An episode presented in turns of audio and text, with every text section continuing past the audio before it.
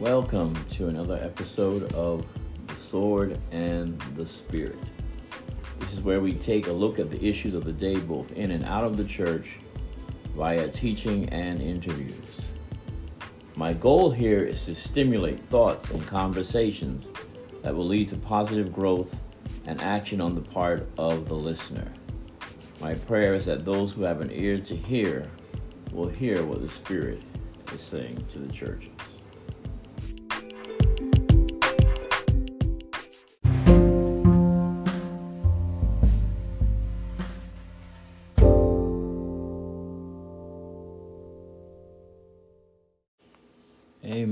Welcome back to the Sword and the Spirit.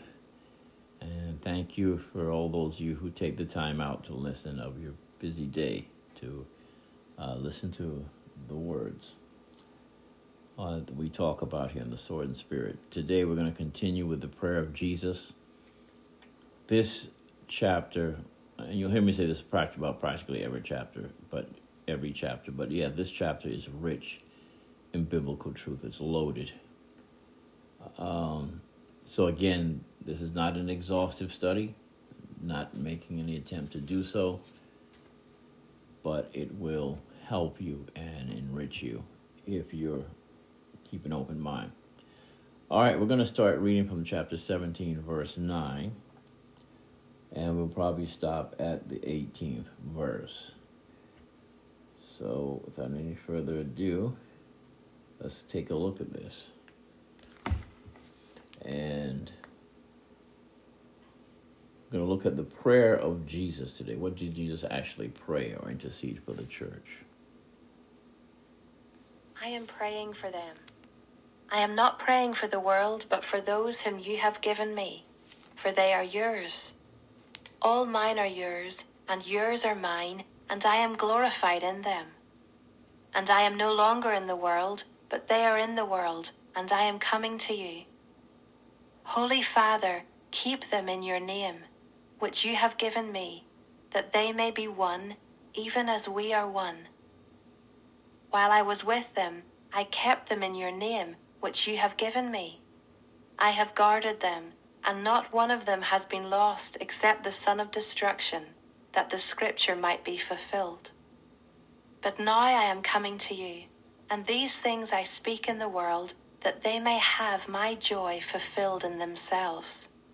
I have given them your word, and the world has hated them because they are not of the world, just as I am not of the world. I do not ask that you take them out of the world, but that you keep them from the evil one. They are not of the world, just as I am not of the world. Sanctify them in the truth. Your word is truth. As you sent me into the world, so I have sent them into the world.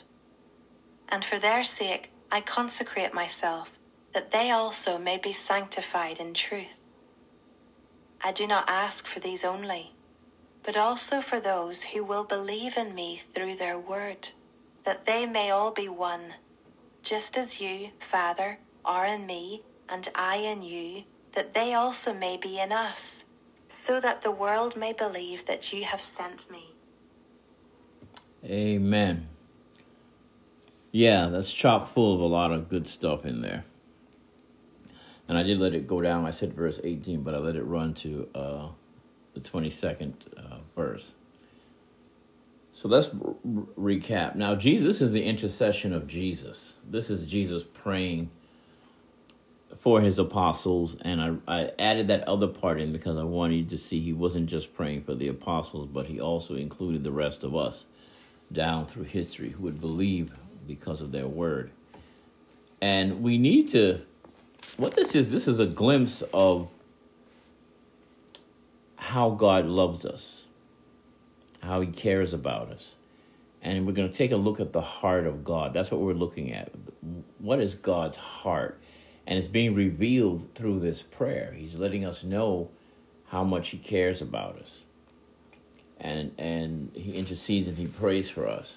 We're going to talk a little bit about intercession uh, a little later in one of the other podcasts. And this whole series here is on prayer, prayers of the saints, Now we're looking at the prayers of Jesus, and we'll go back around to some of the prayers of the saints a little bit to talk about intercession. But I want to deal with the two main prayers in the Bible. Obviously, Moses was one, and then there's the prayer of Jesus.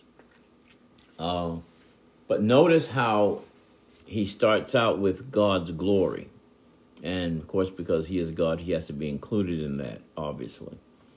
Um, talks about God's glory and knowing God and what eternal defines eternal life and what it means to follow him. You can it, this is so rich in, in a good insight into God's care and his heart and his love for us. I mean, this is absolutely awesome. And it is also a pattern for us to intercede. And what I'm hoping that we'll learn from this series is we'll learn how to intercede for the church and for one another. And you're looking at the prayers of the saints and you see the larger, the grand narrative in God in the prayers. Uh, we may look at a few others uh, prayers, but they all they all have one common denominator. It's always in the context of God's divine plan or advancing God's plan in the earth as to what He wants to do. And I'm saying this because I want us to take a good hard look at how we pray and ask ourselves the question are our prayers focused on the grand narrative? Are our prayers focused on uh, what God wants? And again, I'm not against praying for what our, our own personal needs. That's not what I'm saying here. I'm saying, in addition to praying for our personal needs, we need to also level up a little bit and start looking at the grand narrative and start praying for the nations and I'll give you some uh, information on where you can get some material if you're interested in praying for the nations. But yeah, that's one of those things that I think is uh, absolutely awesome. So let's take a quick look at this. Uh, the prayer of Jesus intercedes for the believers. The most important thing he keeps repeating here is that we are kept, that none would be lost. It is not the desire of Jesus for any of his people to be lost. In fact, he said he lost none except the son of perdition, so that the scriptures can be fulfilled. Other than the fulfilling of the scripture with the betrayal, that was it. He lost uh, not a single one of his apostles.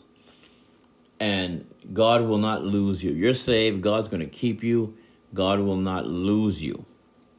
Okay, I don't believe we have a jump out Jesus where the first mistake you make, that's it. Uh, Jesus is interceding for us. He's our advocate. When we sin, he pleads for us. Um, we're going to look at, uh, at, one of the prayers uh, of repentance in the Bible, probably the greatest one, and to get a sense of how to repent from sin. Um, but again, Jesus prays for us to be kept. So let's get right to it okay, through or because of God of, of God keeping us, we become one. The unity that we have in the church. Now, Jesus wants the church to be one. Now, this is a tall order. You can't get two people in a room to agree on everything. And sometimes you can't get them to, to two people in a room to agree on anything. Let's let's look at our political realm. Democrats and Republicans. Told not only do they not agree on what to do. They don't even agree on the narrative. One group is saying this is what happened, the other group is saying no, this is what happened. Okay? Husbands and wives don't always see eye to eye. Uh, they disagree sometimes. You've got preachers that don't always agree. You've got, you know, people who are professionals, same profession, but they got two different points of view. You know, I listen to the sports commentary, these all these football greats are doing a commentary on the game, and they're picking their teams. But they don't even, as good as they are, as much as they know football, because having played it themselves, they don't even always agree on every aspect of the game and what coaches and other teams should be doing or not doing. So when Jesus talks about being one, I'm like, he can't possibly mean we agree on everything. That's just never going to happen. You know, um, you want to you want to see that if you're married and have children, just ask everybody where they want to go to eat and see how many different answers you get. Um, you know, like like that commercial, the girl wants a bucket of chicken, and you're like, what?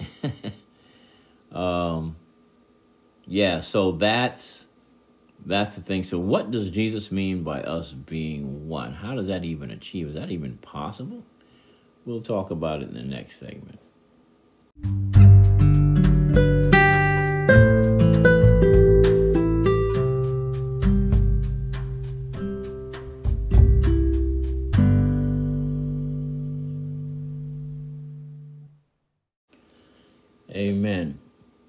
As promised, what did Jesus mean when he said we should be one? Well, here's what I how I look at it.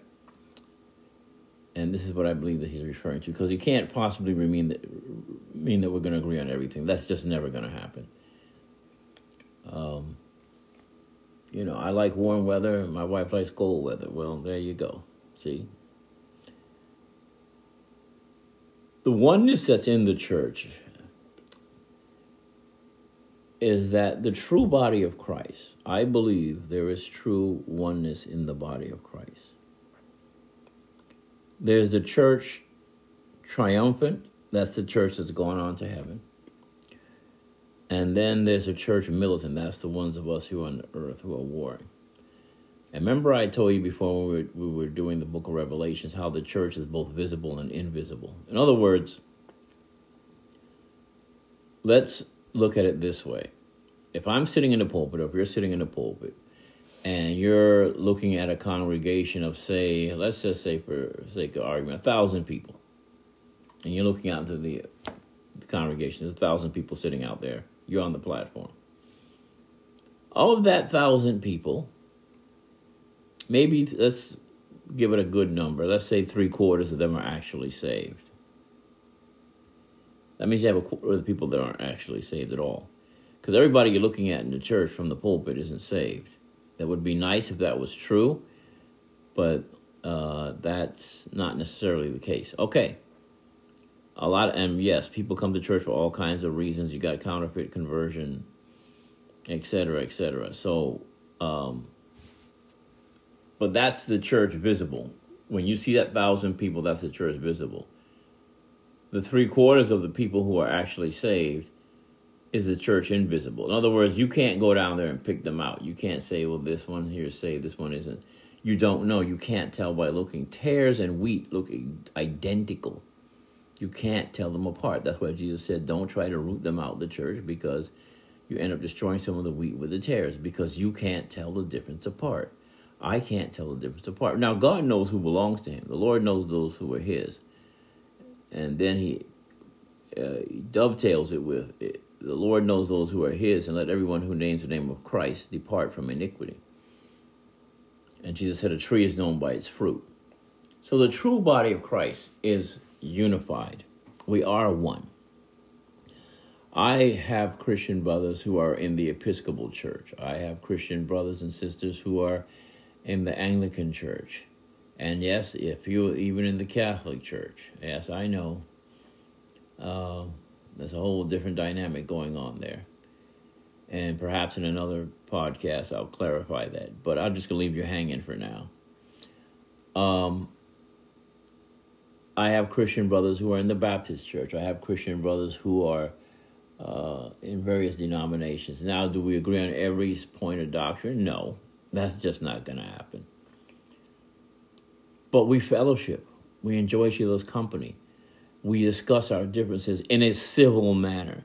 And there's no animosity when we part company. I don't hate them. They don't hate me. I don't condemn them to hell. They're not condemning me to hell. You know, we're all some my Christian brothers. They said, you know, they, they are mid trib, the rapture be in the middle of the tribulation. Others say the rapture and the second coming are the same thing. Of the, you know, I, I'm pre-trib. The rapture comes before the tribulation. But we love each other. We encourage one another, and on the the basic tenets of the faith, we're in 100% agreement.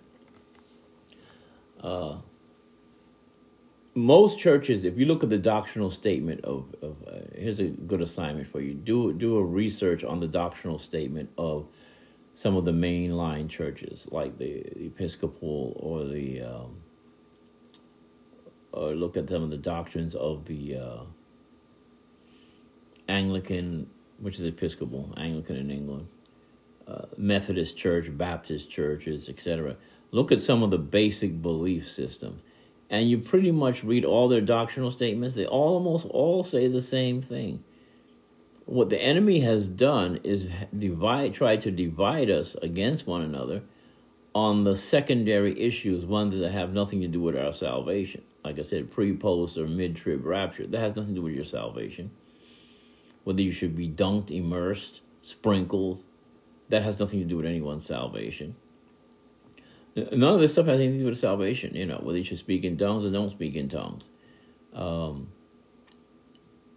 you know, cessationists, whether the, some people believe the gifts of spirit have ceased, others believe it, it the gifts have continued on, etc. Well, look, you know, those are all secondary issues. But on the main and plain things in Scripture, repentance and faith in Christ, living a holy life, godly life, all those things we agree on. So, yes, we are one.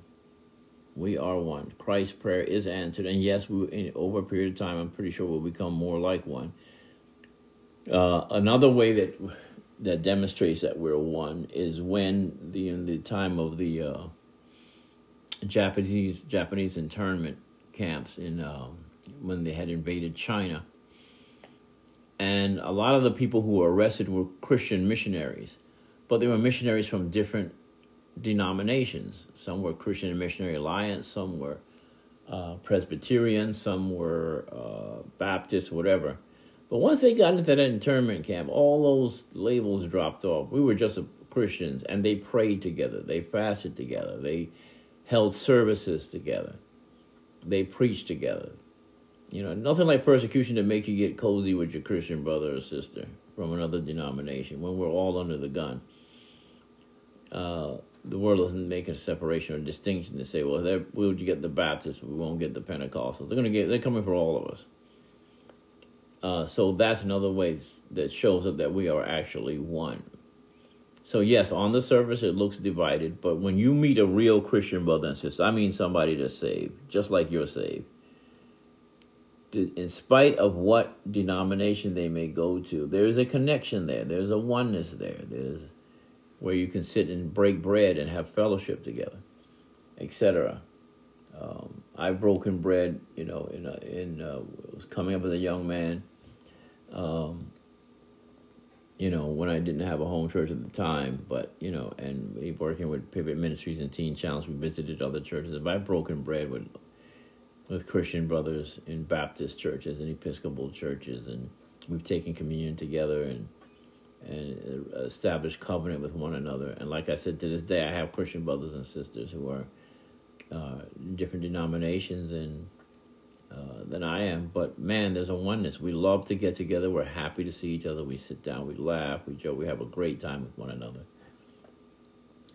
So don't let the devil fool you and say, oh, the church isn't one. Yeah, we're one. I know on the surface you see the wars and the different things going on in the church, but that does not mean there's not a oneness in the body of Christ. That's just normal living. Like again, like I said, you can't get two people in the room to agree on everything. And in some cases, you can't get two people to agree on anything, practically, uh, in the natural. But when it comes to, to serving Christ and loving Him, um, there is a genuine love uh, for the body. But you can't always see it because the church visible dominates, and, and then they're always squabbling about something. But the church invisible isn't doing that. We're, we're about our Father's business. We don't have time for that. And we're focused on what God has called us to do, regardless of denomination, etc. So, yes, the church is one. Now, Jesus prays not only for the church to be one, uh, God keeps us and He's going to keep us as one. And He also, He says, by keeping us and the words He's speaking to us, God wants the church to have joy, full and complete joy. And we'll discuss the joy of Jesus in the next segment.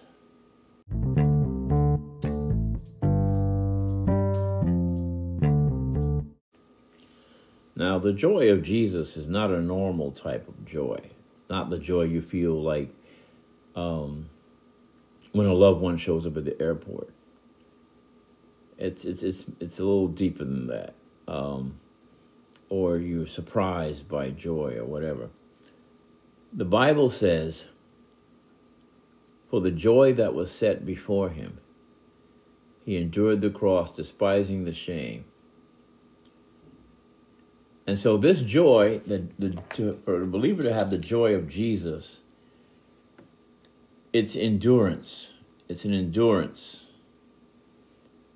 That's what the joy of Jesus for is for. Right? It's for endurance. The joy of Jesus, the joy that was set before him, he endured the cross, despising the shame. If any man will come after me, let him take up his cross, deny himself, and follow me. But what sustained him? How did he manage to go through that? Because he despised the shame.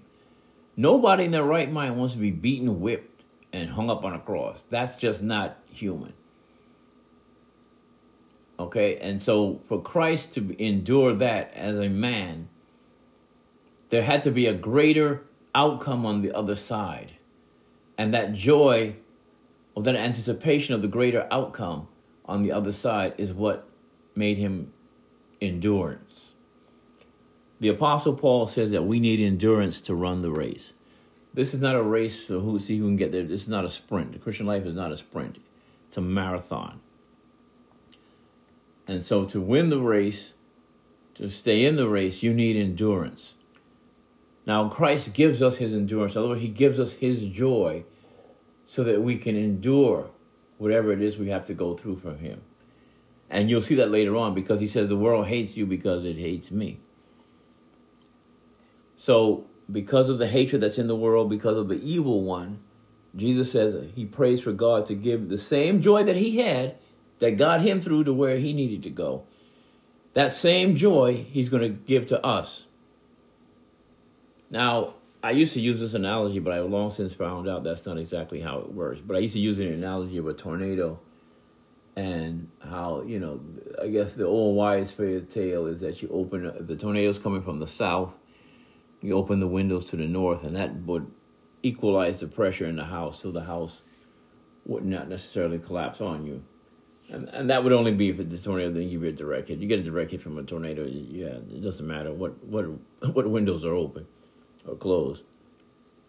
But it has to do something with the pressure in the air that even though it's it could come near to you, the pressure in the air could cause the house to buckle or to collapse in, and so you keep the pressure even. Um, but that's actually an old wise fable. But I believe that the Holy Spirit, though, though the joy of Jesus through the power brought to us by the power of the Holy Spirit, uh, can keep us from imploding. So when the world, the pressure from the world comes in from the outside to make you crack up, to make you depressed, to make you lose it, to make you quit, when all that pressure is coming from the outside, the joy of Jesus is pushing back from the inside and it's propping us up and keeping us stable. We're kept by the power of God. Well, part of that power of God is manifested in joy, the joy of Jesus. It's not inherently a feeling. Put that out of your head. It's not something you always feel, but it's an anticipation. You just know that when you get through this, Job said that I know that my Redeemer lives and though the skin worm devour this body, yet in my flesh I will see God when he stands upon the earth in the latter days. Job again said, I know he knows the way that I take, and when he has tried me, I shall come forth as gold. That's the joy of Jesus, people. The anticipation. And so we endure. We endure this world. We endure the hate. We endure the attacks of the evil one we have an endurance to deal with all these things because, and we're not moved and we're not shaken. Like I said, I just went through some things here, losing both parents within a uh, four month span of time, um, having gallbladder surgery, um, you know, which means you can't work, which means now you got to deal with juggling finances, and all these pressures are coming at us. and then you know I have my daughters, and then you know naturally as a parent you're concerned about them and their future, and my granddaughter, etc. Um, so all these pressures are coming at us. Okay, well and good, well and good. But because of the joy of Jesus, like the Apostle Paul, you can say, None of these things move me, neither do I count my life dear, only that I may finish my course. That's how Paul did that. The Apostle Paul said that when he was going, he would call the, the elders at Ephesus, the, I believe in the 17th chapter of the book of Acts, he called them together, and he said the Holy Spirit showed him that wherever he was going to go, he knew he was going to go to Rome, but he also knew that in the process of getting there, bonds and imprisonment awaited him, and persecution, etc., etc. But he said, But that did not move me, neither do I count my life dear, but that I may finish the course. This is what makes Shadrach, Meshach, and Abednego, Hananiah, Mishael, and Azariah, was, which was their, their real names, but Shadrach, Meshach, and Abednego were their slave names when they were captured by the Babylonians, or the Babylonian names. But when the king said, "Listen, I'm gonna give you guys a, another night to sleep on it, and then you know, if you change your minds in the morning, I'm gonna give you another chance because I like you." And they answered him, "O king, we are not careful to answer you. This is not a. This is not. There's nothing to think about here. Our God is well able uh, to deliver us from the fiery furnace. He's quite capable of doing that. It's not a problem. But if not, see, there's. There it is. The but if not." But if not, the apostles then say, I mean, the, the Hananiah, Mishael, and Azariah then say, the three Hebrew men, they say this, but if not, we will not bow down. If we had to go to the furnace and get burnt up to crisp and just die, so we would rather die than worship someone who is in fact not God. Not gonna happen. Wow. Wow. That's because they had the joy of Jesus. Yes, even then, there's a joy that God gives his people, that there's an endurance. The Apostle Paul said, endure hardness as a soldier of Christ. That joy helps you endure the hardness. And it's not always manifested as a feeling. It can be, but somehow when you go through something, you don't know how, you come out the other end and you're still praising and worshiping God you know, Job's wife came out after all that he went through and she said to him, Do you still maintain your integrity? Curse God and die. And Job said, Man, you speak like one of the foolish women. Shall we not receive good from the hand of the Lord only and not evil? The Lord gives and the Lord will take away. Blessed be the name of the Lord. The joy of Jesus helps us to, is there to help us maintain our integrity so that when all hell is going on around us, when all around us is sinking sand, on Christ the solid rock we stand. There was an old hymn, they don't sing it anymore, called Am I a Soldier of the Cross, a Follower of the Lamb? One of the verses said, Must I be carried to the skies on flowery beds of ease, while others fight to win the prize and sail through bloody seas? Sure, Lord, I must fight if I must gain I will endure the cross and endure the pain supported by your word. That's the Christian life. How do we do that? How do we get the endurance? Jesus it's because Jesus prayed for us to have his joy, not just not just give you joy, he said, Joy I give to you, but not as the world gives. He said, The joy I'm giving you cannot be taken away. See, happiness is based on circumstance. You're happy when everything goes good. You win the lottery, you're happy. You get any victory from your house, you're sad. That's not the joy he gives. He said, The joy that I'm going to give you, no one can take it from you. It cannot be taken from you. You got it. You're saved. You got it. You have the endurance. You can persevere because Jesus has implanted his joy within us. That's an awesome and wonderful thing.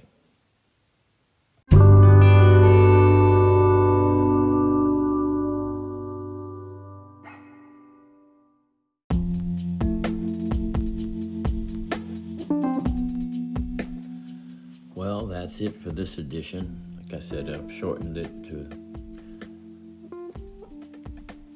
smaller segments. But we will be back with some more on the prayer of Jesus.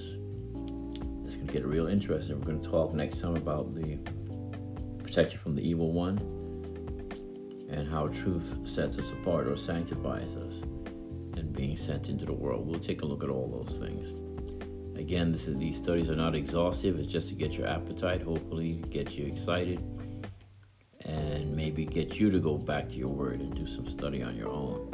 Uh, prayer and the word. Don't wait to get called on to preach to testify. Stay in the word on a regular basis. And that way you'll be always be ready to pray, preach, or die for the gospel on a moment's notice. God bless and thank you so much for those of you who do take the time to listen.